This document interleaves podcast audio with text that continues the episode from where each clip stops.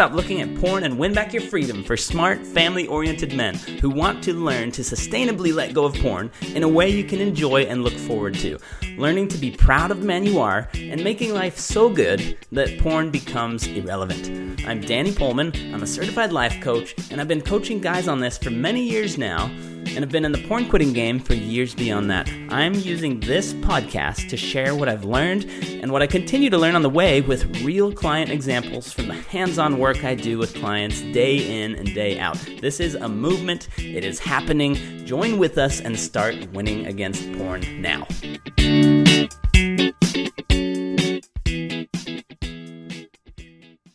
Hey guys, welcome to the How to Stop Looking at Porn and Win Back Your Freedom podcast. I'm your host, Danny Poelman, and today I'm going to share some highlights from a real life coaching session with a real client that I just had, just because there were some good things that came out of it. And I'm sure there's something you can gain from this as well.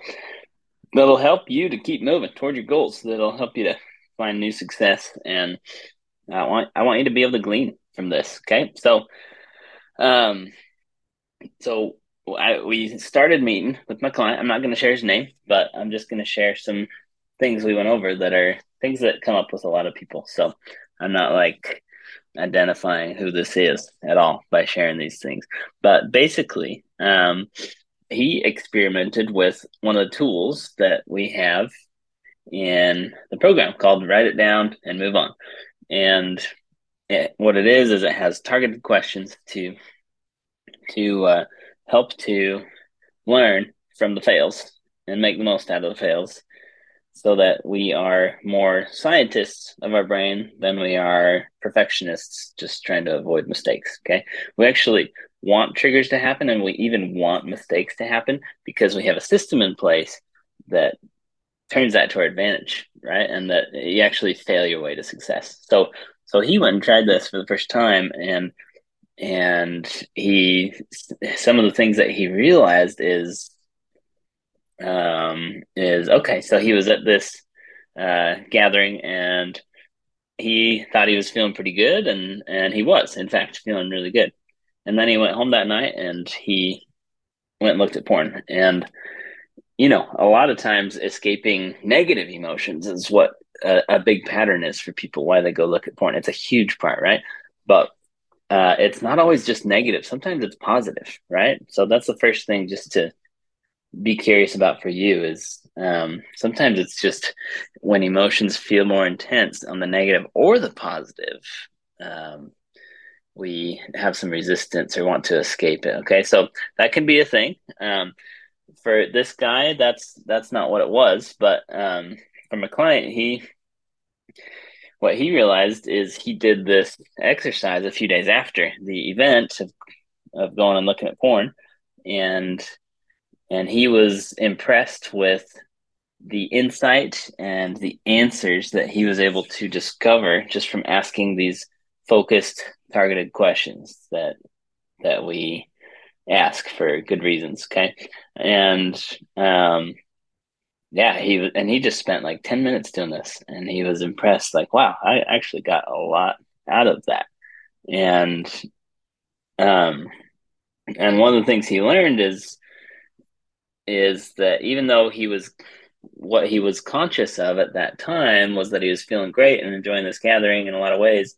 He also realized as he looked back that there was some unconscious patterns going on as well. And when you ask questions to your brain, you can actually shine a light on some of these unconscious programs that are make up like 90 to 95% of your thoughts and feelings each day that just kind of happen automatically based on what your brain has learned okay? So so he asked questions and he realized like oh actually now that i look a little closer i realize that um i still have some pain from a past breakup and that i was at this gathering watching this couple and realized that I was maybe wanting to feel a bit more connected and still felt a little bit of uh, loneliness or disconnection from that breakup, right? And um, and then that's something that a lot of people will turn to porn thinking that it helps them to feel more connected or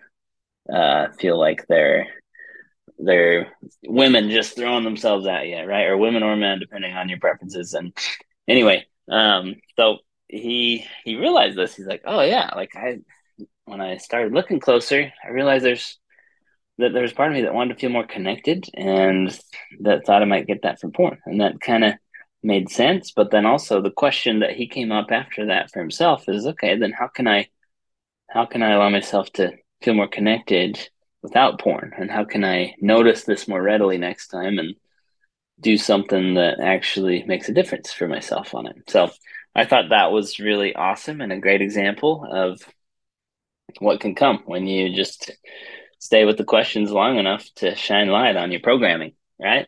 And when you shine light on it, then suddenly you have power to rewrite the program, um, which makes things makes all the difference. That's the whole idea behind all of this. Let's shine light on the program.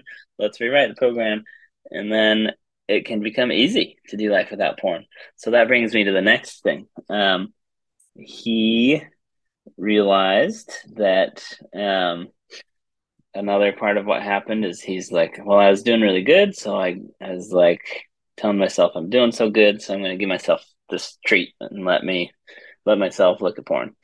And and this one seemed like it was just a matter of like, oh, look, that's something his brain brings up. Has he consciously decided his strategy for this yet? So he made some decisions and he's like, you know what? When my brain brings that up, uh, I'm actually going to find other ways to reward myself that are not porn.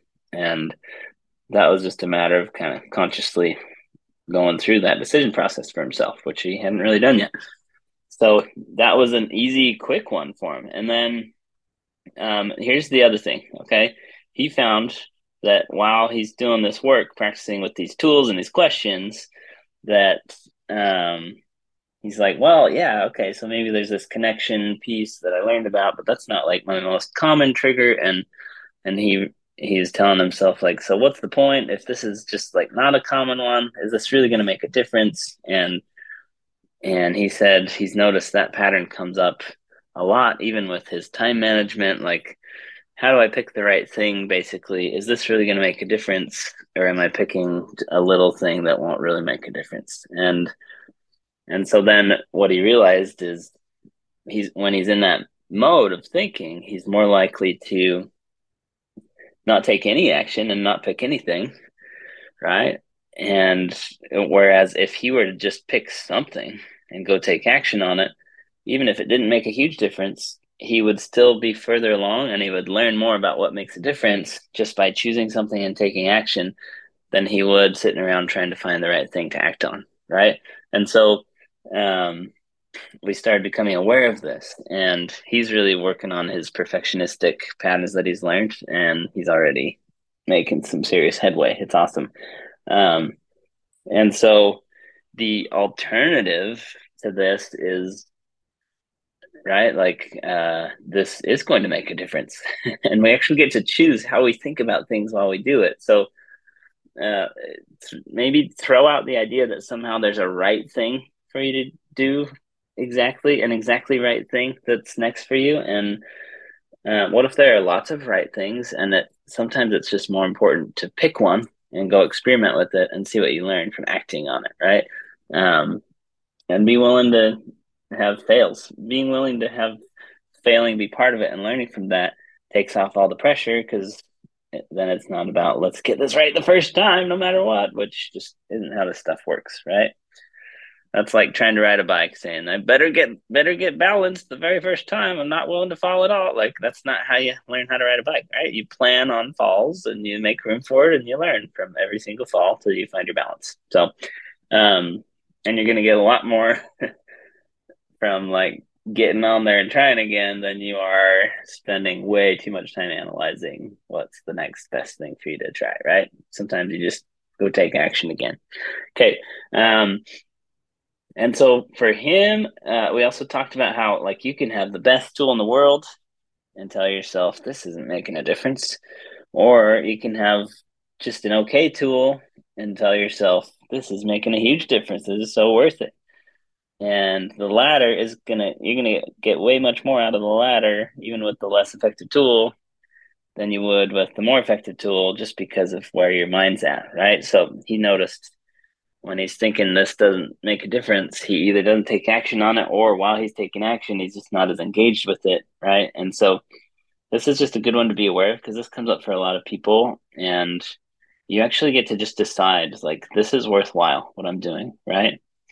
And if you take the focus off of like is this the best tool and all that, like just say I'm going to find out, right? Like I'm going to take action. I'm going to use my best judgment to pick the best tool I can right now or the best thing to look at right now and I'm going to find out what makes a difference and I'm going to get something out of this either way.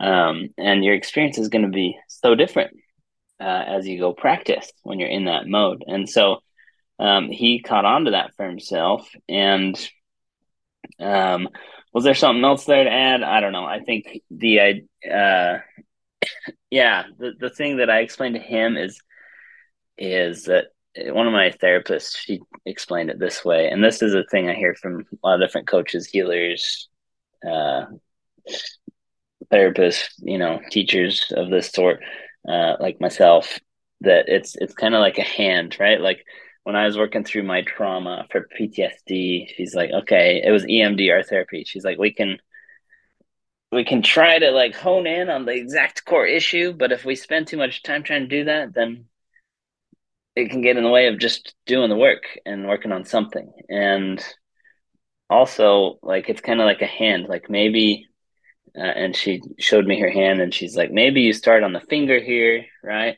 and then it leads down to the center of the hand where the real core issue is. But sometimes you can't get down to that core issue without doing this finger issue first right? And sometimes you go from finger to finger and get some some of these more surface level things. And as you keep going layer by layer you're going to get to that core issue at some point. and so it actually doesn't matter what you choose to look at uh, but also your brain and body are trying to help you with your goals and desperately want to heal.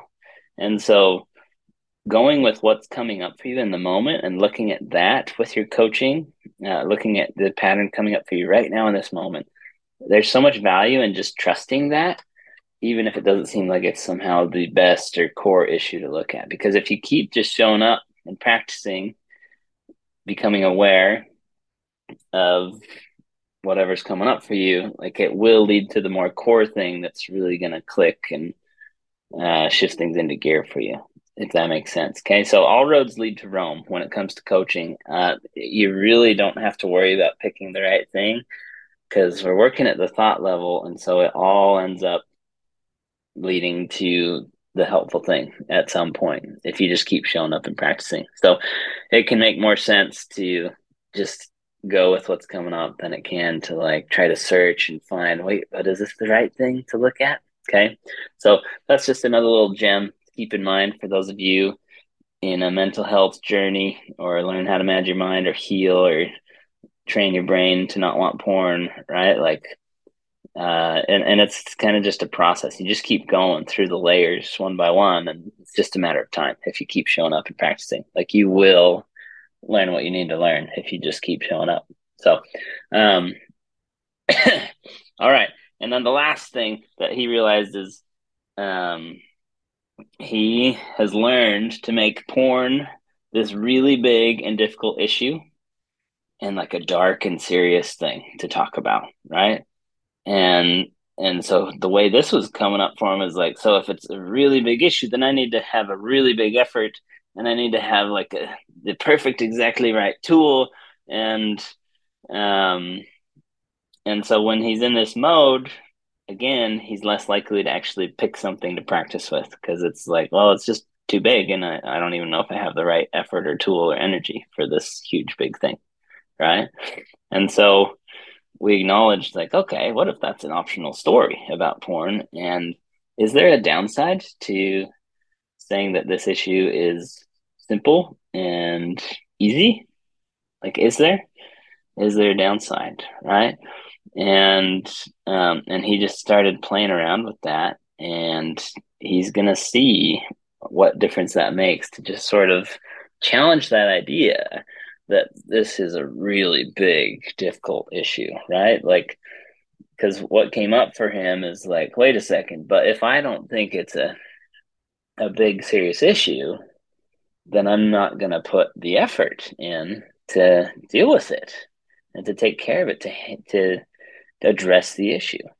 Right? That's that's like what came up, but then when we really looked at it, when he's in that mode thinking it's a big difficult issue and it needs the big effort and exactly right tool, is he actually likely to address it? What he realized is that pattern, even though it was trying to help him make sure he addresses it, it was making it more likely for him to not address it because it felt too big and overwhelming. Right? So the intended effect there was saying, all right, let's make it big and difficult to make sure we address it. It wasn't actually having that effect. The actual result that came from that pattern was that he wasn't addressing it. He was less likely to address it. And it made it way harder to address it when he did try to address it. Right. And so he's like, huh, all right. Well, if the idea is to make sure I address it, then maybe learning to see it as a simpler, easier issue, lighter issue, be a bit more playful, even, uh, maybe even bring some fun in. Um, like, if that helps me to actually address it even more effectively, then that might be worth exploring. So he's going to play around with that for a bit and see how that feels to him and what a difference that can make, right? Um, and then what we came up with is basically that uh, ra- that small, messy, imperfect, semi-consistent practice is gonna get. He's gonna get way more out of that than he is trying to find some big, perfect-looking practice, right? That ends up either not happening or just being really inconsistent. So B minus gets the job done. Small, messy, imperfect, semi consistent practice. That is going to take you where you want to go. Uh, and while you're doing it, you can tell yourself this small action has huge benefits rather than what's the point? This isn't going to get me where I get. This isn't big enough to get me where I'm going. Right. And then, um, yeah, what if it can be an easy issue? What if it can be a light, an even fun thing to work on changing this porn habit. I know a lot of you like there's you've practiced so much shame and seriousness and darkness with this, like my client said, but um, so it sounds crazy, but it really truly can be more simple and more fun and um, and that's the last thing I reminded him of is we always want to be coming back to these two questions through all of this process and those are how can we make this more simple? And how can we make this more fun? So i kind of bounced around to a lot of different ideas there but i just thought it'd be fun to give you some highlights and share some concepts in case you relate to them or they resonate with you and you know best for you. Um, you already have the power to do all this so uh, it's just a matter of accessing it so play around with some of these different paradigms, different ideas, and the ones that feel like they help you more readily access your power and that feel helpful to you, go with that because you know best for you. All right. I'm just here to kind of offer ideas along the way in case it helps speed up the process for you. And that's what I've got for you today, guys. Thanks for joining me. Thank you so much for those of you who listen regularly. And I would appreciate those of you who do, t- if you can get on iTunes or wherever you get your podcasts um, and rate the podcast. And, you know, I love five stars, but give it whatever rating you feel like. and, uh, and I would really appreciate that. Um, but I'm grateful for you guys uh, showing up today in this way. And until next time. If you enjoy listening to the How to Stop Looking at Porn and Win Back Your Freedom podcast, you have to come check out the Chainbreaker program. It's my group coaching program through my Chainbreaker Coach app where you get access to regular group coaching calls and or one-on-one coaching calls, training modules, tools, a community of like-minded guys where we take all of this great information and learn to actually implement it in a game-changing way that works. This is about so much more than just a porn habit. Join us at dannypoelman.com forward slash work with me. Don't forget to spell Poelman, P O E L M A N. Become a chain breaker and learn to unchain your personal power. And remember, the power to make the changes you want is already there. It's just a matter of learning to access it.